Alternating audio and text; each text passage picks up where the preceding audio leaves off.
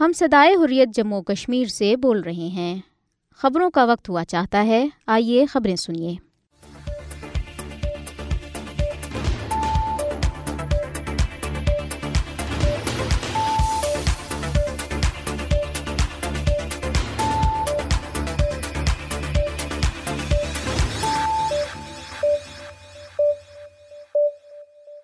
بسم اللہ الرحمن الرحیم۔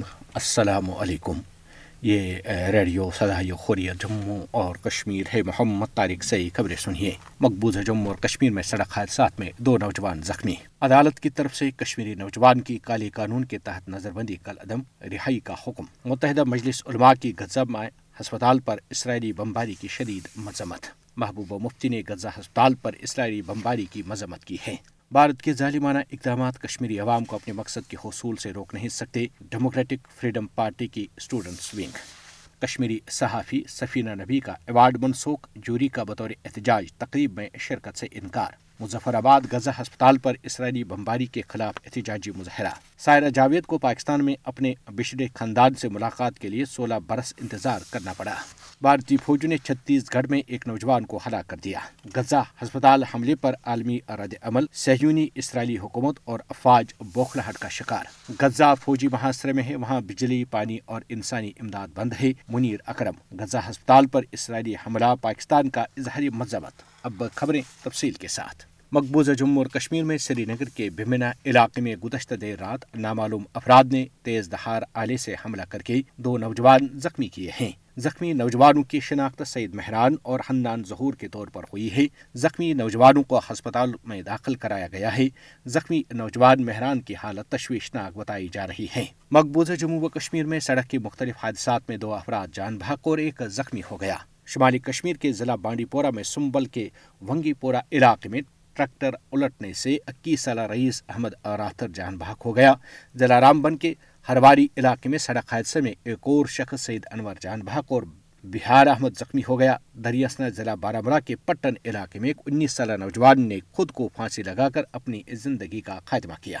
مقبوضہ جموں و کشمیر میں ہائی کورٹ نے شمالی کشمیر سے تعلق رکھنے والے ایک دکاندار کی کالے قانون پبلک سیفٹی ایکٹ کے تحت نظربندی کا قدم قرار دیتے ہوئے قابض حکام کو انہیں فوری طور پر رہا کرنے کی ہدایت کی ہے۔ بھارتی ریاست اتر پردیش کی آگرہ جیل میں نظر بند دکاندار کی نمائندگی کرنے والے سینئر ایڈوکیٹ بشیر احمد ٹاک نے صحافیوں کو بتایا کہ بانڈی پورہ کے نسو علاقے کے رہنے والے جاوید اقبال خان کی نظر بندی تقریباً ایک برس بعد عدالت نے قدم قرار دی ہے۔ جاوید اقبال کو مئی دو ہزار بائیس میں مجاہدین کی مدد کرنے کے جھوٹے الزام پر گرفتار کیا گیا تھا اور ضلع انتظامیہ بانڈی پورہ نے انہیں کالی قانون پبلک سیفٹی ایکٹ کے تحت نظر بند کرنے کے احکامات جاری کیے تھے۔ اور کہا کہ وہ دکاندار ہے اور اس وقت اتر پردیش کی آگرہ جیل میں نظر بند ہیں۔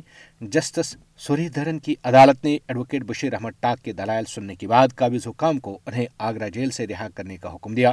یہ بات قابل ذکر ہے کہ مقبوضہ جموں اور کشمیر کے سینکڑوں لوگ بھارتی ریاستوں کی مختلف جیلوں میں نظر بند ہیں۔ مقبوضہ جموں اور کشمیر میں سرکردہ مذہبی، سماجی اور تعلیمی تنظیموں کے اتحاد، متحدہ مجلس علماء نے غزہ میں ایک ہسپتال پر اسرائیلی فضائی حملے میں آٹھ سو سے زائد بے گناہ اور نہتے فلسطینیوں کی شہادت پر گہری رنج و غم کا اظہار کرتے ہوئے اسرائیلی بربریت کی شدید مذمت کی ہے۔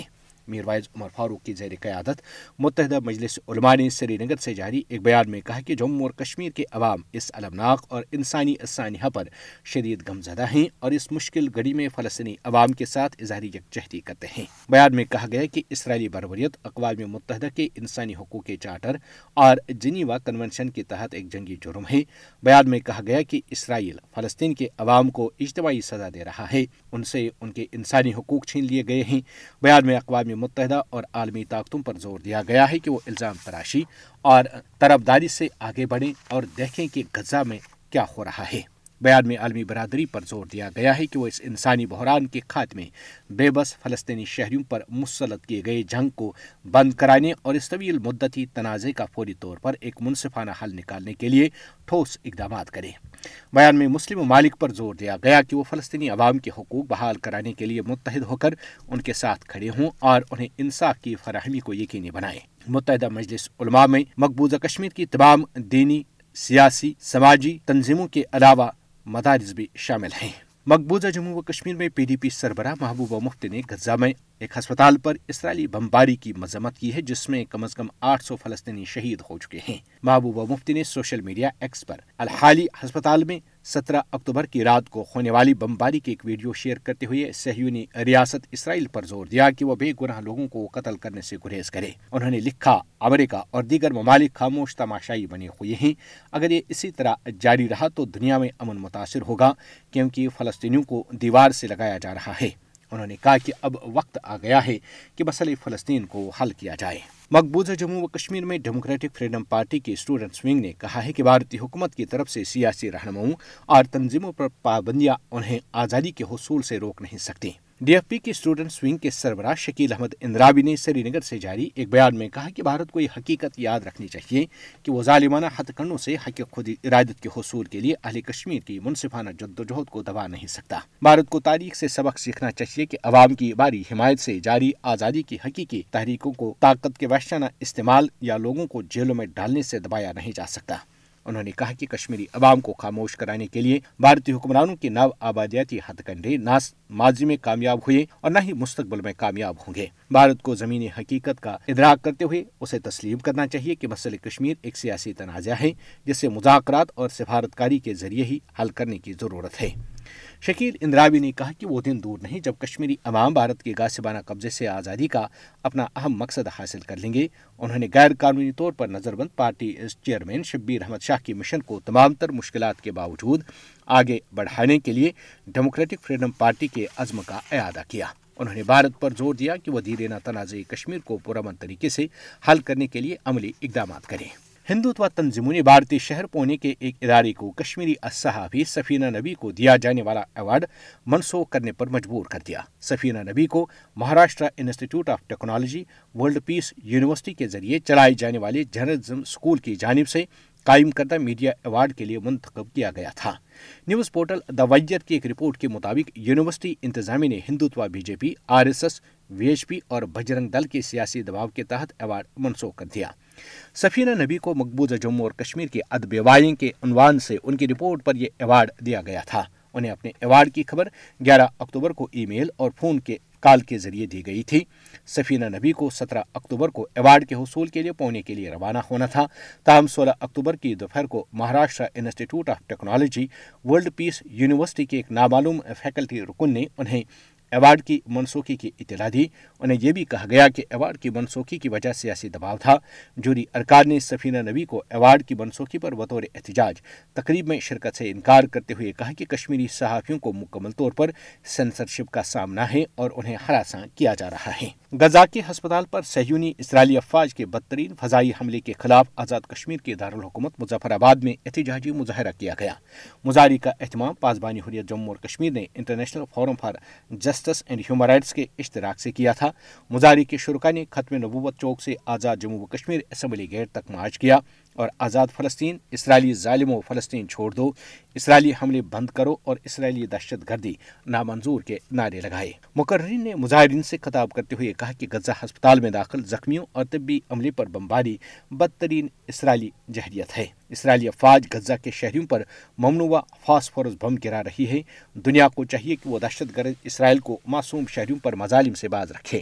انہوں نے کہا کہ دنیا کا امن فلسطین سے اسرائیلی افواج اور مقبوضہ جموں اور کشمیر سے بھارتی فوجوں کے انخلا سے جڑا ہوا ہے۔ انہوں نے غزہ کے مظلوم عوام سے یکجہتی کا اظہار کرتے ہوئے کہا کہ کشمیری عوام فلسطینی مسلمانوں کا درد بخوبی سمجھ رہے ہیں، کیونکہ وہ بھی دہائیوں سے بھارتی جبر و استداد کا شکار ہیں۔ مقبوضہ جموں اور کشمیر میں ایک کشمیری شخص کی پاکستانی اہلیہ سولہ برس کے طویل انتظار کے بعد بلاخر کراچی میں اپنے خاندان کے ساتھ دوبارہ ملنے میں کامیاب ہو گئی۔ سائرہ جاوید ایک کشمیری شخص، جاوید احمد کی اہلیہ ہیں، جو ان ہزاروں کشمیری مردوں میں سے ایک ہیں، جنہوں نے انیس سو نوے کی دہائی کے اوائل میں بھارتی جبر سے بچنے کے لیے مقبوضہ کشمیر سے آزاد کشمیر اور پاکستان ہجرت کی تھی۔ جاوید تقریباً سولہ برس قبل اہلیہ اور بچوں کے ساتھ اس وقت کے کٹ پتلی وزیر اعلیٰ عمر عبداللہ کی بحالی پالیسی کے تحت اپنے سات مقبوضہ جموں اور کشمیر واپس لوٹے تھے۔ سائرہ کو سولہ برس تک کراچی میں اپنے خاندان سے ملنے کے لیے جدوجہد کرنا پڑی۔ جاوید اور سائرہ نے دو ہزار ایک میں پاکستان میں شادی کی تھی۔ بحالی پالیسی کے تحت کم از کم تین سو پچاس کشمیری اپنی پاکستانی بیویوں اور بچوں کے ساتھ مقبوضہ کشمیر واپس لوٹے جو بعد ازاں یہیں پھنس کر رہ گئے۔ سائرہ جاوید کے والد کا اس دوران پاکستان میں انتقال ہوا۔ ان کا کہنا ہے کہ انہوں نے اپنے والد کا جنازہ ایک ویڈیو کال کے ذریعے دیکھا۔ سائرہ نے کہا کہ ان کے لیے دل دہلانے والا تھا۔ دن رات احتجاج کیا اور دعائیں کی۔ بلاخر دعائیں کامیاب ہوئیں۔ انسانی حقوق کی کچھ تنظیموں کی مداخلت سے رواں برس جون میں بلاخر اسے پاکستان جانے کی اجازت مل گئی، لیکن اس کی زندگی کا حصہ یعنی اس کا شوہر مقبوضہ کشمیر میں ہی رہ گیا۔ سائرہ نے کہا کہ ان کے شوہر نے انہیں بارڈر پر چھوڑ دیا۔ ایک طرف تو وہ خوشی سے نہال تھیں کہ وہ واپس اپنے بشروں سے ملنے والی تھی، لیکن دوسری طرف ان کا دل ٹکڑے ٹکڑے ہو گیا تھا کیونکہ وہ اپنے شوہر کو پیچھے چھوڑ رہی تھی کل جماعتی حریت کانفرنس آزاد جموں و کشمیر شاخ نے سینئر حریت رہنما محمد فاروق رحمانی کے خالہ زاد بھائی، پیر غلام محمود نقش بندی کے انتقال پر گہرے رنج غم کا اظہار کیا ہے۔ محمد فاروق رحمانی کی زیر صدارت ایک تعزیتی اجلاس میں مرحوم کی مغفرت اور لواحقین کے لیے صبر جمیل کی دعا کی گئی۔ مرحوم گزشتہ صدی کی پانچویں اور چھٹی دہائی میں بانی پورہ میں تحریک رائے شماری اور حق خود ارادت کے سرگرم رہنما رہے اور بخشی غلام محمد کی وزارت عظما کے دور میں کئی برس جیل کی صوبتیں برداشت کی تاجتی اجلاس میں حریت رہنماؤں نے مقبوضہ جموں اور کشمیر کے سینئر صاحبی غلام نبی خیال اور بشیر احمد مخدومی کی والدہ کے انتقال پر بھی دکھ اور افسوس کا اظہار کیا۔ حریت رہنماؤں نے لبحقین سے تعزیت اور ہمدردی کا اظہار کرتے ہوئے مرحومہ کے لیے دعائی مغفرت کی۔ بھارتی فوجوں نے شور زدہ ریاست چھتیس گڑھ میں محاصرے اور تلاشی کارروائی کے دوران ایک شخص کو گولیاں مار کر ہلاک کر دیا۔ تفصیلات کے مطابق، بھارتی فوجوں نے نوجوان کو ریاست میں ضلع بیجاپور کے بندر پاڑا علاقے کے قریب جنگل میں ہلاک کیا۔ بھارتی فوجوں نے دعویٰ کیا کہ ہلاک ہونے والا نوجوان نکسلیوں کی ایک گریلا تنظیم کا رکن ہے انسپکٹر جنرل آف پولیس سندر اوراج نے بتایا کہ مختلف بھارتی فوجی اہلکاروں کی ایک مشترکہ ٹیم نکسل مخالف آپریشن پر جا رہی تھی کہ صبح چھ بجے کے قریب بندر پاڑا کے قریب ایک جنگل میں فائرنگ کے تبادلے میں ایک شخص مارا گیا۔ بیجاپور ریاست کے ان بیس اسمبلی حلقوں میں شامل ہے جہاں سات نومبر کو انتخابات کے پہلے مرحلے میں ووٹ ڈالے جائیں گے۔ غزہ کے الحرالی ہسپتال پر اسرائیل کے وحشانہ فضائی حملے کے معاملے پر عالمی رد عمل کے بعد نتن یہو حکومت اور اسرائیلی افواج بوکھلاہٹ کا شکار ہیں۔ اسرائیلی حکومت اور افواج کی جانب سے مختلف دعوے کیے جا رہے ہیں۔ اسرائیلی افواج نے ایک راکٹ حملے کی ویڈیو بھی جاری کی ہے، جس میں یہ دعویٰ کیا گیا ہے کہ راکٹ حملہ ہسپتال پر ہوا تھا۔ تاہم، حماس نے اس راکٹ حملے کی ویڈیو کا پول کھولتے ہوئے کہا کہ ویڈیو پرانی ہے اور اس کا ہسپتال حملے سے کوئی تعلق نہیں ہے۔ امریکی صدر جو بائیڈن نے پھر ایک بار اسرائیلی موقف کی اندھی حمایت کر دی ہے اور اس حملے کا الزام مخالف فریق پر عائد کر دیا ہے۔ تاہم، چند روز قبل ایسی ہی ایک جعلی ویڈیو کے معاملے پر صدر بائیڈن کو سبکی کا سامنا کرنا پڑا تھا۔ انہوں نے ایک بیان میں کہا تھا کہ میں نے حماس کے ارکان کی جانب سے اسرائیلیوں کے گلے کاٹنے کی ویڈیو دیکھی۔ تاہم، بعد ازاں وائٹ ہاؤس کو اس کی وضاحت اور تردید کرنا پڑ گئی تھی۔ اسی طرح مبصری نے کہا کہ اسرائیل کی ہمیشہ سے روایت رہی ہے کہ ایسے حملے کی تردید کرتا ہے جس پر اسے شدید رد عمل کا سامنا ہو۔ اسرائیلی افواج نے دو ہزار بائیس میں الجزیرہ سے وابستہ فلسطینی خاتون صحابی شیری ابو آکلا کے قتل کی بھی تردید کی تھی، جنہیں اسرائیلی فوجوں نے فائرنگ کر کے شہید کیا تھا۔ سہیونی افواج نے اس حملے کا الزام بھی فلسطینی مزاحمتی تنظیموں پر عائد کرنے کی کوشش کی تھی۔ اس وقت کے اسرائیلی وزیر اعظم نفتالی بینٹ نے ایک جعلی ویڈیو جاری کی تھی، جس میں ایک فلسطینی کو فائرنگ کرتے ہوئے دکھایا گیا تھا اور ظاہر کرنے کی کوشش کی گئی تھی کہ حملہ فلسطینیوں نے کیا ہے۔ اقوام متحدہ میں پاکستان کے مستقل مندوب منیر اکرم نے کہا ہے کہ غزہ فوجی محاصرے میں ہے، وہاں بجلی، پانی اور انسانی امداد بند ہے۔ مشرقی وسطی کی صورتحال پر سلامتی کونسل کے ہنگامی اجلاس میں منیر اکرم نے کہا کہ غزہ پر اسرائیل کے تباہ کن حملوں کا بارواں دن ہے۔ اسرائیل کے اندھا دھند حملوں میں غزہ کی آبادی کو اجتماعی سزا دی جا رہی ہے۔ انہوں نے کہا کہ پاکستان غزہ پر اسرائیلی حملوں اور فوجی مداخلت کی مذمت کرتا ہے۔ پاکستان غزہ میں عام شہریوں کے قتل، بڑے پیمانے پر انخلا اور غزہ کے الحلالی ہسپتال پر حملے کے مجرمانہ حملے کی مذمت کرتا ہے۔ انہوں نے کہا کہ ہسپتال پر حملہ جنگی جرم اور انسانیت کے خلاف جرم ہے اس سانحے کی مکمل بین الاقوامی تحقیقات اور ذمہ داروں کا احتساب کیا جانا چاہیے۔ منیر اکرم نے کہا کہ جنیوا کنونشن پر سختی سے عمل درآمد ہونا چاہیے۔ پاکستان فوری جنگ بندی کی حمایت کرتا ہے۔ افسوس ہے کہ سلامتی کونسل جنگ بندی کا مطالبہ نہیں کر سکی۔ انہوں نے کہا کہ روسی قرارداد کی ناکافی حمایت پر جنگ بندی کا مطالبہ نہیں کیا جا سکا۔ برازیل کی قرارداد بھی مستقل ممبر کے ویٹو کی وجہ سے منظور نہ ہو سکی۔ منیر اکرم نے کہا کہ غزہ پر بمباری کو طول دینے میں تعاون کرنے والوں پر بھاری ذمہ داری عائد ہوتی ہے۔ امید ہے general assembly, U N secretary general اور ایجنسیاں جنگ کو روک سکیں گے۔ پاکستانی مندوب نے یہ بھی کہا کہ امید ہے کہ غزہ کو خوراک پانی، ادویات اور تیل کی ترسیل کے لیے انسانی راہداریاں کھولی جا سکیں گی اور غزہ سے فلسطینیوں کا انخلا روکنے کے اقدامات کیے جا سکیں گے۔ پاکستانی دفتری خارجہ کی ترجمان نے کہا ہے کہ جدہ میں او آئی سی ایگزیکٹو کمیٹی کے وزارتی اجلاس میں نگران پاکستانی وزیر خارجہ نے شرکت کی ہے۔ ترجمان کے مطابق نگران پاکستانی وزیر خارجہ نے اجلاس میں پاکستانی وفد کی قیادت کی۔ اجلاس پاکستان اور سعودی عرب نے مشترکہ طور پر بلایا ہے۔ ترجمان پاکستانی دفتری خارجہ نے کہا ہے کہ اجلاس میں غزہ کے بحران اور معصور شہریوں کی انسانی صورتحال پر تبادلہ خیال کیا گیا۔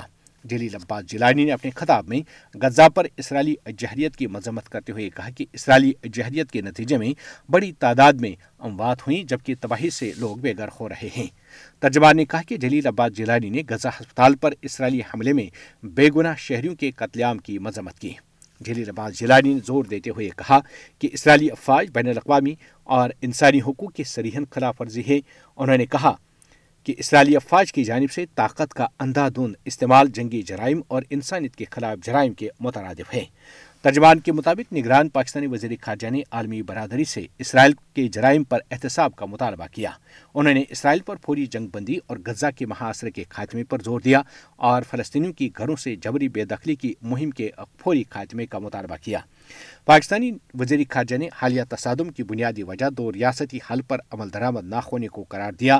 ترجمان کے مطابق جلیل عباس جیلانی نے فلسطینی عوام کے لیے پاکستان کی یکجہتی اور حمایت کا اعادہ کیا۔ ریڈیو صدائی حریت جموں اور کشمیر سے خبریں ختم ہوئیں۔ اللہ حافظ۔